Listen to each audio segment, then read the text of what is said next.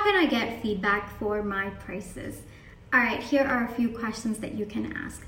Number one, how do you find our prices? Too high, too low, just right? You can put a scale for this. Number two, have you ever chosen not to purchase from us because of our prices? Number three, the quality of our products are reflected in the price that you pay. True or false, and why? Number four, do our price accurately reflect the value that you receive from our products and services?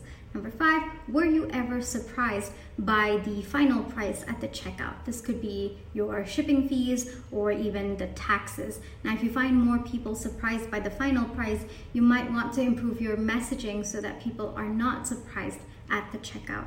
Number six, would you be willing to pay more for Dash feature? It could be a more eco-friendly product, sustainable product, a product manufactured in one's country. What else? It could even be an additional feature that you would like to offer with your products and services. Number seven, have you ever received a refund slash credit because you were unhappy with our prices? Why? Number eight, are our prices too complicated or confusing for you to understand?